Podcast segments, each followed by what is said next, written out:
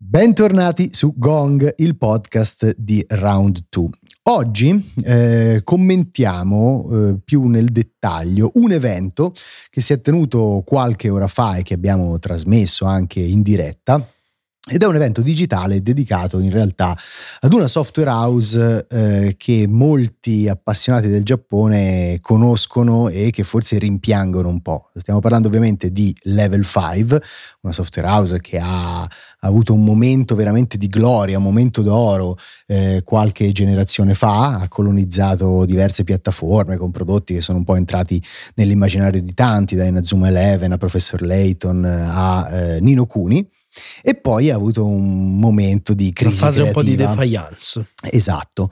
Eh, idealmente, insomma, eh, la software house è pronta a rilanciarsi un po', a rilanciare sia le sue IP tradizionali, eh, sia magari, insomma, qualche nuova eh, produzione che eh, nella speranza che possa far breccia nel cuore dei giocatori e appunto questo eh, evento digitale chiamato ehm, Level 5 Vision 2023 doveva un attimino darci un'idea di quello che sarà il futuro di questa software house. La promessa era quella di un rilancio in grande stile. Sì, in realtà, insomma, nel senso che eh, forse l'elemento più memorabile di questo evento, volendo fare un po' il cattivello, è Level 5! Cioè, sì. un, un, meme che hanno cercato di lanciare con un successo direi discreto. Sì. Eh, la presentazione è stata in maniera abbastanza originale, eh, non condotta da Ino, che è il presidente dell'azienda, ma da una versione cartoon dello stesso. Eh, e quindi in realtà loro sono molto, diciamo, vicini a livello proprio di immaginari a quel tipo di linguaggio. E hanno scelto questo modo di presentare anche orgogliosamente nipponico. Sicuramente è stata una presentazione molto focalizzata al paese del sollevante e di nuovo la loro produzione guarda tantissimo all'estremo Sì. oriente. Eh, che dire, nel complesso non mi aspettavo tantissimo, sinceramente. L'idea che Level 5 potesse tornare completamente in pompa magna forse era un po' ottimistica. Secondo me, quello che ne segue eh, dopo l'evento di oggi è che stanno provando a fare qualche cosa, ma è tutto un pochino più in divenire e, eh, come posso dire, meno a fuoco e soprattutto Sì. meno pronto rispetto forse a quello che ci aveva fatto intuire il Nintendo Direct in cui appunto si era un po' parlato, tornati a parlare di loro il mese scorso. Sì, guarda, io in realtà ammetto di essere rimasto addirittura leggermente amareggiato perché io qualche speranza per questo evento ce l'avevo, nel senso Ok. che per me Level 5 ha rappresentato in un momento di crisi generale dell'industria giapponese una sorta di faro che invece portava avanti un certo tipo di creatività, un certo tipo di immaginario. Eh, il paradosso è che la crisi appunto l'ha avuta dopo questo momento qua e io speravo che potesse invece tornare ad essere rappresentare, diciamo, la punta di diamante dello sviluppo nipponico. Devo ammettere che così non è stato, io aggiungo un po' il carico, oltre a eh, essere ancora in divenire, secondo me, la line-up ha pure un paio di passi falsi, ma io direi che possiamo anche Sì, sì. Entrare nel Vai, dettaglio. Vai, vai, eh, L'evento si è aperto in realtà con quello che è probabilmente il gioco più promettente della line-up di Level 5. che Infatti, fra l'altro secondo me quello contribuisce un po' a lasciare la sensazione Sì. di amare in bocca. Se l'avessero tenuto alla fine, che è stata la cosa alla fine più rilevante, poteva dare un effetto diverso. eh, stiamo parlando di Decapolis, eh, un gioco che si era visto proprio nel corso del Nintendo Direct con uno stile in cell shading che ricorda appunto l'estetica degli anime e un prodotto molto particolare proprio a livello di concept, di tematica e di ambientazione. Sì, è un poliziesco del futuro in cui eh, c'è questo personaggio che è un eh, giovane detective eh, di primo pelo, diciamo, che si inserisce in questa forza di polizia eh, con dei- delle capacità anomale, nel senso che eh, la polizia di questo futuro molto particolare riesce a fare delle indagini attraverso una specie di rete virtuale che fa un po' metaverso, metaverso in cui per non farsi mancare proprio nulla i vari protagonisti si trasformano in versioni furri di se stessi. Marco è proprio c'ha una credine atavica nei confronti sempre, dei furri. Sempre or- e orgogliosamente. E il gioco alla fine, eh, come scriveva eh, Rob McQuack in chat da noi, si distingue anche tanto per quello che non è, nel senso che sembra un po' Danganronpa a livello estetico, eh, senza esserlo, sembra un po' persona, di nuovo, senza esserlo, alla fine comunque trova un, un'immagine tutta sua con un feeling estremamente eh, nipponico appunto, un carattere secondo me anche abbastanza eh, bilanciato tra un'opera che può piacere a un pubblico più giovane, sì. magari non giovanissimo, e invece a un target un po' più adulto.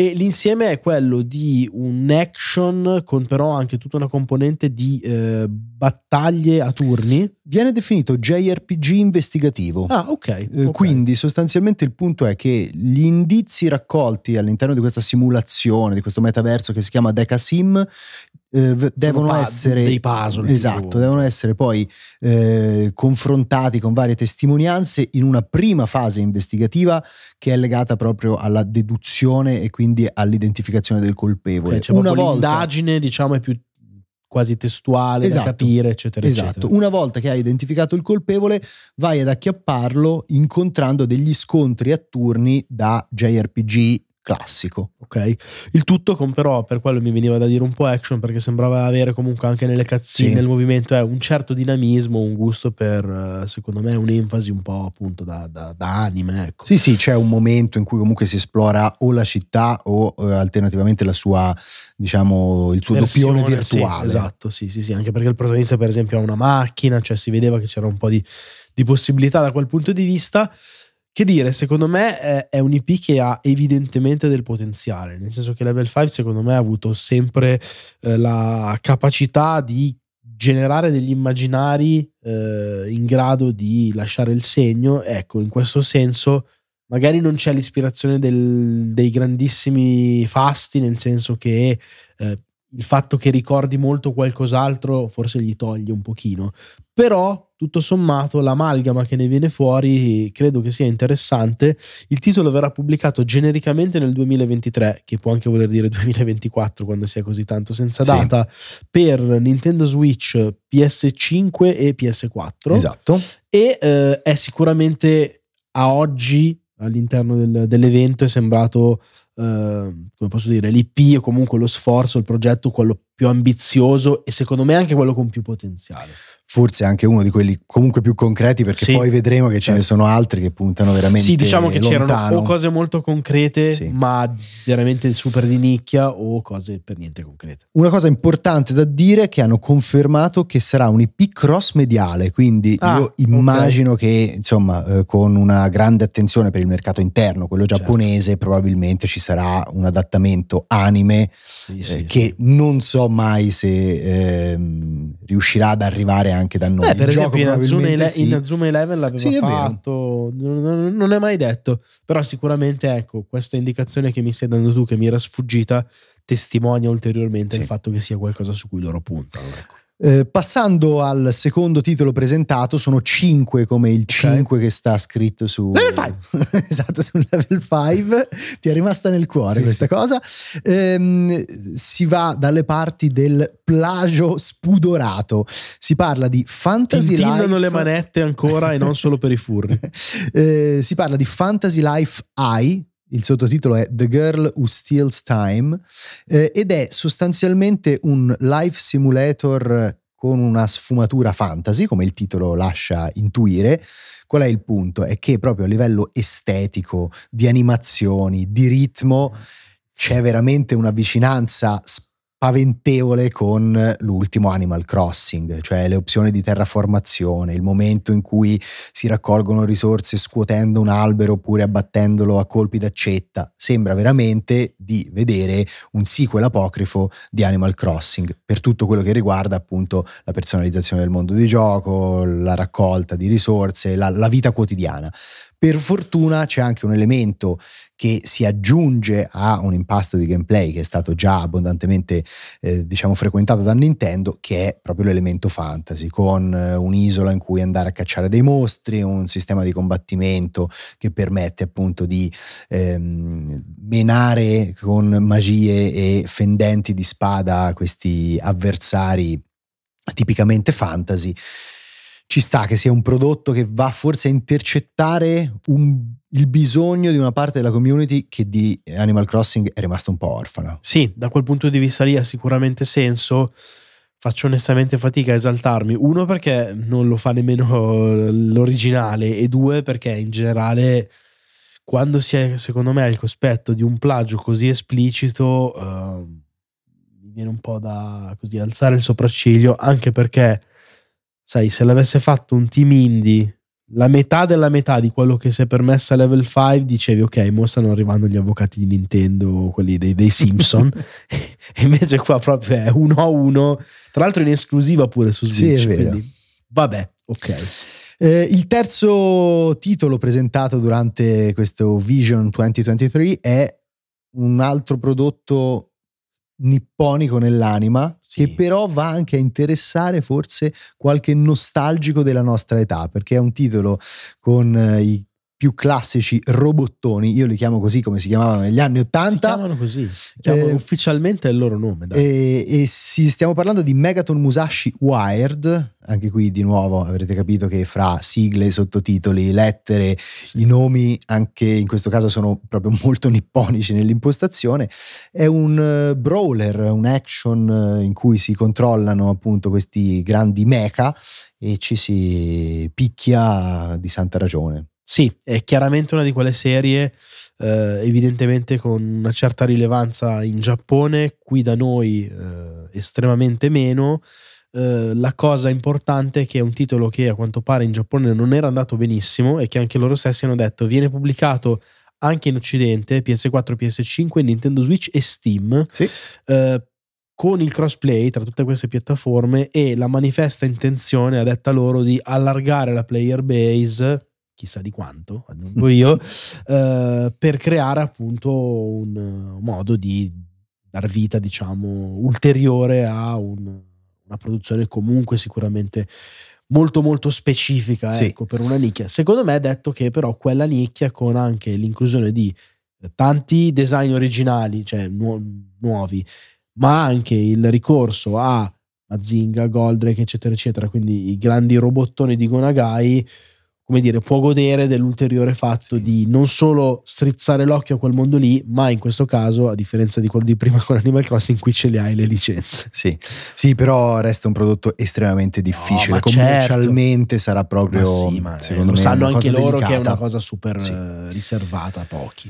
E poi arriviamo in realtà alla parte finale dell'evento, che è eh. composta appunto da due prodotti e che è quella che a me ha lasciato eh, so. un po' più di mano in bocca eh, so. in entrambi i casi, eh, per motivi differenti sì, però. Sicuramente. Eh, il primo titolo eh, di cui, insomma, il quarto titolo che hanno presentato, quindi il primo di cui vi parliamo, è il nuovo episodio di Professor Layton, che è una saga che ha fatto un pochino la storia di questo medium, la, la, la giocavano tutti, uscì sul primo DS originariamente. Sì. Cer- diciamo che in un certo momento è stata ultra rappresentativa sì. di un modo di intendere il videogioco, magari specifico di un certo momento, però in, quel, in, quella peri, in, quella parentesi lì era ultra rilevante. Sì, eh, per chi non la conoscesse era un insolito mix fra una sorta di avventura grafica sì. e un puzzle game, perché si doveva seguire una storia eh, Sì, ma puzzle game proprio con la risoluzione degli Bravo, enigmi, non sì, Tetris. Eh, cioè la settimana enigmistica. Esatto, sì sì, è quello, cioè si doveva seguire una storia e poi di tanto in tanto c'erano degli enigmi di fattura diversissima, alle volte enigmi logici, alle volte matematici, alle volte appunto legati alle forme geometriche tipo Tangram. Eh, che permettevano, cioè che erano, che dovevano essere risolti appunto per andare avanti. Il tutto raccontato appunto con questa estetica un po' da fumetto belga e francese. Sì, e... una certa sensibilità artistica. Sì, eh, e il gioco riuscì a far breccia sul mercato e avere anche una vita abbastanza lunga e tutto sommato fortunata. Sono usciti tanti capitoli, secondo me la saga ha avuto un po' una parabola discendente, però era quel prodotto che mh, insomma, un po' per vedere mh, come sarebbe andata avanti la storia di Layton e del suo aiutante Luke, un po' perché comunque lo potevi prendere a spizzichi e bocconi e fare qualche enigma la sera prima di andare a letto, te lo prendevi sempre, almeno questo era eh, l'approccio mio. Poi è sparita completamente dalle scene, Sì, eh, forse anche perché Level 5 ha un pochino saturato il suo pubblico.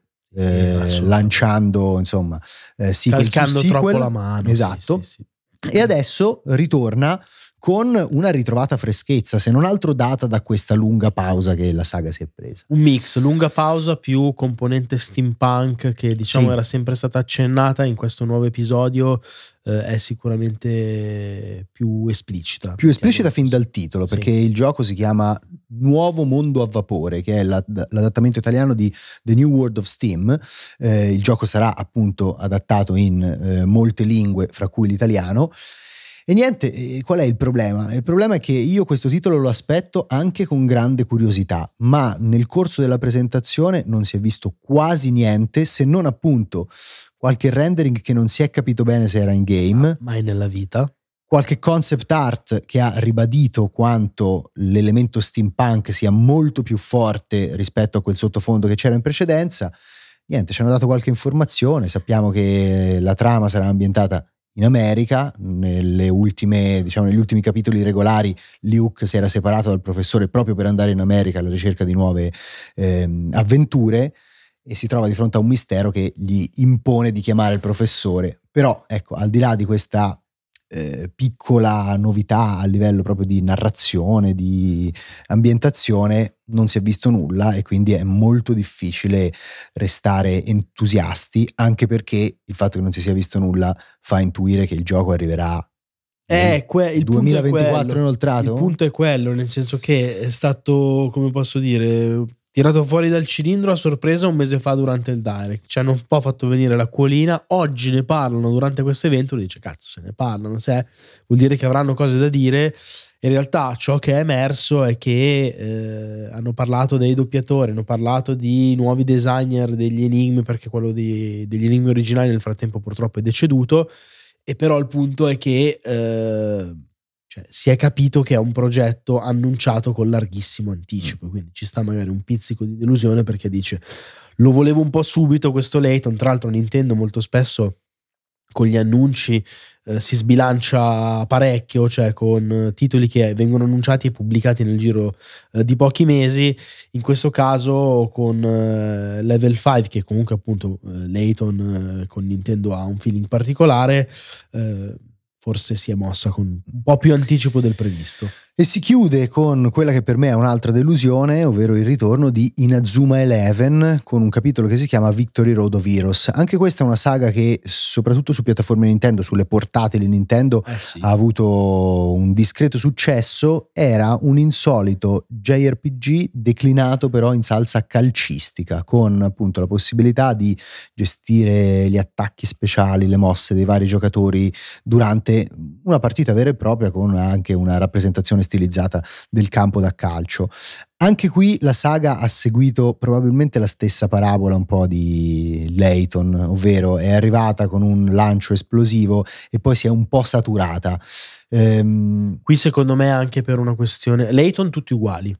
Qui sì. invece provando a fare cose diverse, facendo dei giochi di calcio arcade mai particolarmente riusciti, cioè snaturando la sua essenza da JRPG, provando soluzioni diverse, forse senza mai più trovarci la quadra. E qual è il punto? È che il rilancio di Inazuma Eleven ce l'avevano promesso da un po' di tempo. Questo è uno di quei titoli con uno sviluppo estremamente travagliato che è stato eh, cancellato e fatto ripartire più volte sostanzialmente. Ci aspettavamo un rilancio che potesse ammodernare la formula di gioco, proiettarla verso il futuro, trovare insomma qualche nuova magari idea. verso il passato è anche fra, cioè magari Ah, certo, tornare sì. in maniera molto più convinta al JRPG, cioè il calcio lo lascio come sottofondo, Sì. ma lo rendo un gioco più canonico, ecco. E invece abbiamo visto sostanzialmente un'operazione di recupero delle meccaniche di quella che fu al tempo la seconda trilogia, che sembra poco convincente su tanti fronti, fronte estetico non particolarmente gradevole, al di là del design dei personaggi ehm, fatto da studio mappa, okay. eh, ma anche le meccaniche di gioco, proprio il, eh, i ritmi della partita, per quello che si è potuto intravedere, sono sembrati molto compassati, con questa palla che si muove quasi in maniera strana su un campo estremamente ridotto. No, vabbè, dai, fra la, la, cioè, pa- la parte sportiva da gioco di calcio, tra virgolette, puro era tremenda. Sì, cioè, oggettivamente abbastanza. da gioco veramente di serie B, ma proprio un, po' buttato lì senza avere un particolare riferimento di cosa sia il calcio. E si, si vedono, cioè, Golazzo su Switch è un gioco di calcio più carino. Si capisce subito che costa 4 euro per dire. Eh, da questo punto di vista, secondo me, poi magari i fan potranno essere comunque contenti. Il discorso mio è che non è certamente un rilancio, cioè è sì. sembrato un riproporre le cose eh, così come erano ferme un po' di tempo fa in una maniera stantia per sì. una serie che forse aveva bisogno di trovare un nuovo spunto non è il massimo e non è forse il massimo nemmeno aziendalmente per loro che per volendo tirare le somme sono sembrati forse ancora un pochino imballati e come posso dire eh, meno pronti a eh, ripresentarsi sul mercato con forse quella voglia, quelle idee, quella prontezza che avevano lasciato un po' intuire. Sì, ma basta vedere Marco che praticamente non c'è una data d'uscita specifica, eh, quindi no, forse insomma è un rilancio anche fatto con tempistiche non propriamente adeguate. Sai, magari fra, eh, contando che diversi di questi giochi sono ancora in sviluppo e avranno bisogno di mesi, anche lo stesso Decapolis che è il più concreto, potrebbe essere un evento di quelli fatti per parlare un po', magari, sai, le banche, ah, gli investitori. Fondi, investitori mm, eh, diciamo, rimettiamo in moto un po' la macchina di comunicazione e proviamo a trovare appunto un po' di, di soldi per uh, mettere fieno in cascina. Va bene, speriamo comunque che al di là di queste incertezze che alcune volte sono comunicative, alcune volte ci sono sembrate un pochino più creative, Level 5 riesca un po' a ritrovare lo spunto perché sarebbe comunque bello ritrovare un team una voce importante. Un po' la storia del, sì, sì. Del, del, gaming nipponico l'ha fatta, sarebbe bello se trovasse un suo posto anche nel mercato di oggi. Con questo direi di chiudere la puntata odierna di Gong che fieramente ritorna oltre i 20 minuti, se no Marco poi deve riempire con i suoi gorgheggi. Level 5. Grazie mille per averci seguiti, la puntata di domani sarà probabilmente dedicata agli eventi che invece si terranno in serata Oh, eh, se non eh, avete niente da fare, passate là per un saluto c'è, stasera. C'è il siamo, Nacon Connect. Fa, facciamo sei ore di diretta. Esatto. Si segue l'evento Nacon, poi quello Capcom. Quindi e quello Nintendo anche caso, sul lancio del film di Super Mario. Vediamo. Nel caso fateci compagnia, altrimenti ci sentiamo domani con il podcast. Ciao!